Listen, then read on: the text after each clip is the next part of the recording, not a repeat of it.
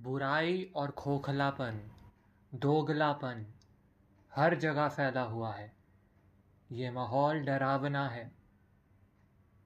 पर याद रखो, खोखलेपन की कमज़ोरी भी यही है कि वो खोखला है।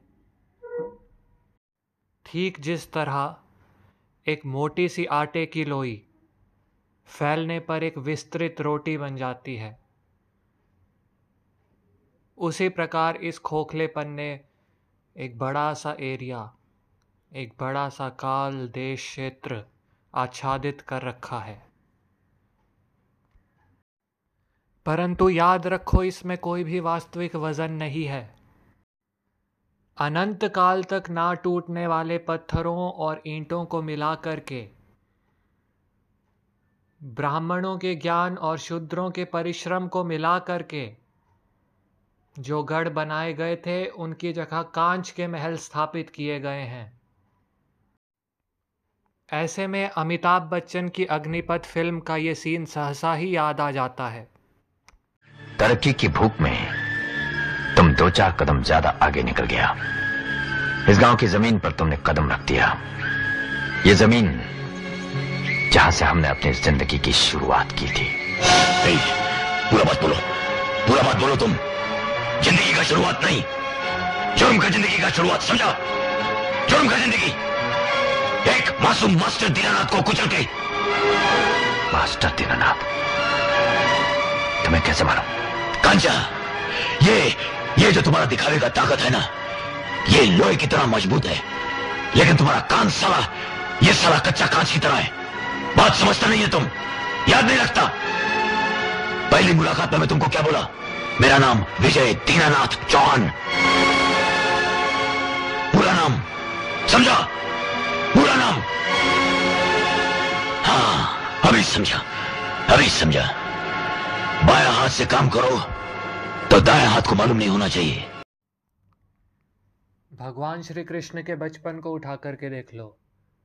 माखन चुराने की लीला किस लिए थी? भक्तों के विनोद के लिए? नहीं ये कूटनीति है। कंस ने जो नाजायज़ रूप से कर लगा रखा था, जिसके आगे सब लोग अपना पौरुष का त्याग करके झुके पड़े थे, उसको एक्सपोज करके रख दिया। ये नीति है।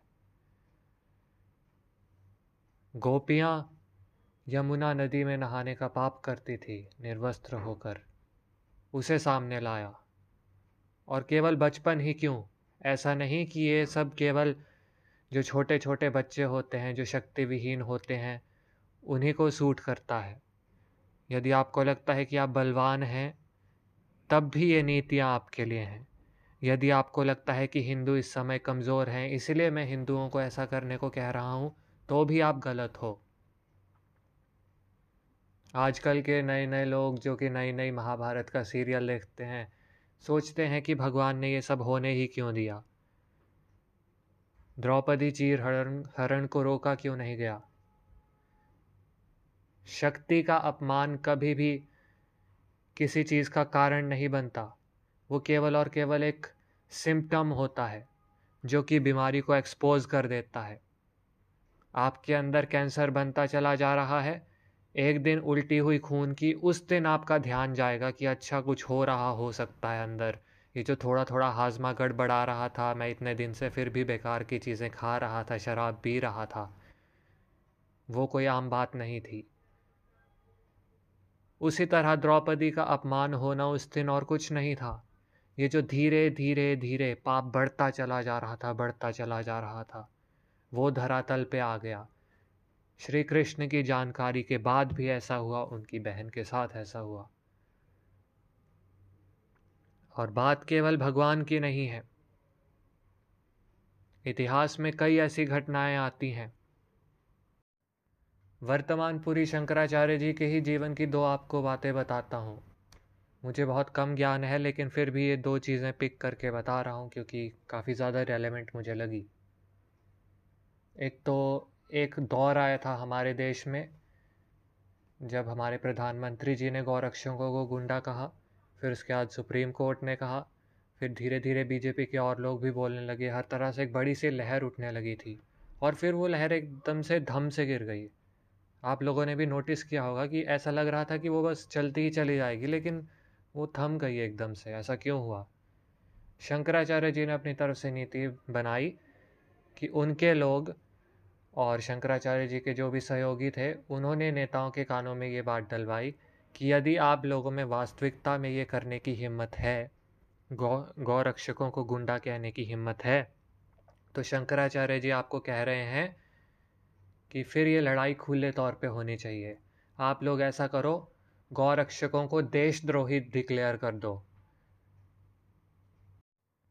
अगर ये खेल खेला जाएगा तो छुपन छुपाई की तरह नहीं खेला जाएगा। यदि साहस हो तो चौड़ी छाती लेकर के आ जाओ मैदान में। और फिर जब ये बात सेंटर तक पहुँची तो लोगों के होश ठिकाने में आए कि ये लोग राजनीति के लोभ में, सत्ता के लोभ में किस दिशा में बढ़ चले थे। शंकराचार्य जी की एक और बात भी प्रसिद्ध है। बड़े से बड़ा मुस्लिम इलाका हो, ये जो मिनी पाकिस्तान वगैरह इंडिया में बने हुए कुछ जगह जगह पर, उनमें भी घुस करके चले जाते हैं। और सीधे तौर पर कहते हैं कि हमें अखंड हिंदू राष्ट्र चाहिए। भारत को अखंड हिंदू राष्ट्र बनाना है। किस नीति से जाते हैं वो? जो इन इलाकों के मुस्लिम आका होते हैं, उनको शंकराचार्य जी खुद ही चर्चा करके समझा देते हैं कि तुम लोगों को क्या लगता है? तुम आज इन नेताओं के कंधों पर चढ़ कर के बैठे हो, ये कोई तुम्हारे शुभ चिंतक हैं? ये आज तुम्हारे शुभ चिंतक इसलिए हैं क्योंकि तुम इनको जिता रहे हो। तुम इनकी स्वार्थ पूर्ति कर रहे हो। जिस दिन इन्हें ऐसा लगा कि अब इस दिशा में आगे बढ़ने से कोई लाभ नहीं है, ये तुम्हें कुचल करके आगे निकल जाएँगे। कांग्रेस, बीजेपी को भूल जाइए। राजनीति को एक दौर के फॉर्म में देखिए। कि कैसे एज एन ईरा इसका इवोल्यूशन हुआ है। शुरू में जो भी सरकारें बनी हैं, हिंदुओं के सपोर्ट के कारण ही बनी है। अन्य शब्दों में, हिंदुओं ने अपने मन का, अपने हृदय का नेताओं के आगे अर्पण किया। और जब ऐसा हो गया तो नेताओं ने इनके ही मनोबल को चूसने का कल्प चलाया। इनकी परंपराओं को चूस लिया। और आज वो दौर चल रहा है जब मुस्लिमों के समर्थन से या फिर बाकी के माइनॉरिटी कम्युनिटीज़ में पोलराइज की हुई सोसाइटी की समर्थन से सरकारें बनाई जा रही हैं। जब ये बात स्टेबल तौर पर समझ आ जाएगी कि जनता पोलराइज होकर के अपने आप को अर्पित करना शुरू कर चुकी है तो उनका भी शोषण होगा। जो भगवान के आगे मन अर्पित करता है, भगवान उसके मनोबल को बढ़ा देते हैं, क्योंकि भगवान के पास बल की कोई कमी नहीं है। भगवान को आपका मन चाहिए। लेकिन जिसने नेताओं के आगे या फिर अमीर लोगों के आगे या फिर के, कोई भी ऐसे मटेरियली पावरफुल सत्ता के आगे अपने मन को अर्पित किया तो आपके मन के मनोबल, आपके मनोबल के बल को चूस लेगी, क्योंकि उसे आपका मन नहीं चाहिए। वो आपके प्रेम की रत्ती भर भी परवाह नहीं करती। इसीलिए यदि ये शीश किसी के आगे अर्पण करने योग्य है तो भगवान के आगे ही है। यदि संसार में कुछ करने योग्य है तो वो स्वधर्म ही है, परंपरावाद ही है।